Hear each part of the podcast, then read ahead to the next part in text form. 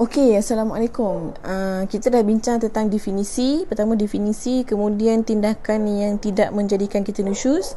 Kemudian yang ketiga adalah sekiranya, sekiranya betul-betul kita nusyus untuk video kali ini, sekiranya benar-benar kita dijatuhkan nusyus, apa implikasinya kepada diri kita sebagai seorang isteri ataupun wanita.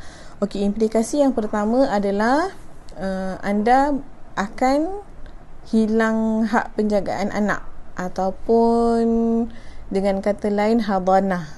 Hmm. Okey, secara secara secara umumnya, secara umumnya hak penjagaan anak ni memang di bawah ibu. Kalau ibu tak ada jatuh kepada tangan uh, neneknya di sebelah ibu. Kalau nenek tak ada barulah makcik, makcik ataupun adik-beradik ibu. Tetapi dengan berlakunya nusyus ni menunjukkan ibu tersebut adalah seorang ibu yang tidak bertanggungjawab, ibu yang tidak layak menjadi ibu. Sebab itulah hak penjagaan anak ataupun hadanah ni boleh jatuh ke suami apabila disahkan isteri nusyus dan mereka bercerai. Okey.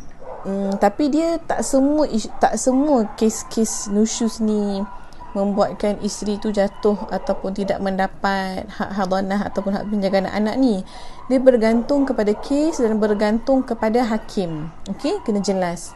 Kemudian yang kedua, implikasi nusyus yang kedua adalah sekiranya benar anda adalah seorang isteri nusyus dan di, dis, di, disahkan oleh hakim, anda tidak akan layak mendapat uh, nafkah. Maksudnya suami tidak lagi bertanggungjawab menafkahi anda.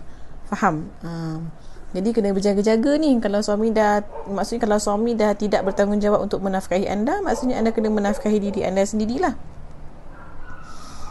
Okey, tapi tapi tapi tapi kalau dia sudah bertaubat dan dia kembali kepada suaminya, uh, suami seharusnya menerimalah. Hmm. Kemudian menerima kembali isteri. Okey, itu. Kemudian yang terakhir adalah uh, siapa yang akan menetapkan ataupun benar-benar uh, mengiyakan isteri adalah nusyus? Uh, tentulah tentulah hakim. Suami mungkin uh, contohnya eh, banyak kat kes pejabat agama, suami buat laporan, isteri ada orang ketiga.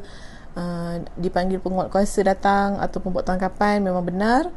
Jadi uh, kebenaran ataupun mengiyakan isteri nusyus ni hanya boleh dilakukan di mahkamah dan ditetapkan oleh hakim. Uh, jadi maksudnya jadi maksudnya suami ataupun lelaki tidak boleh sewenang-wenangnya menjatuhkan hukum nusyus tu ke atas isterinya untuk mengugut ataupun untuk mengelakkan isteri daripada bercerita ataupun memohon bantuan orang lain.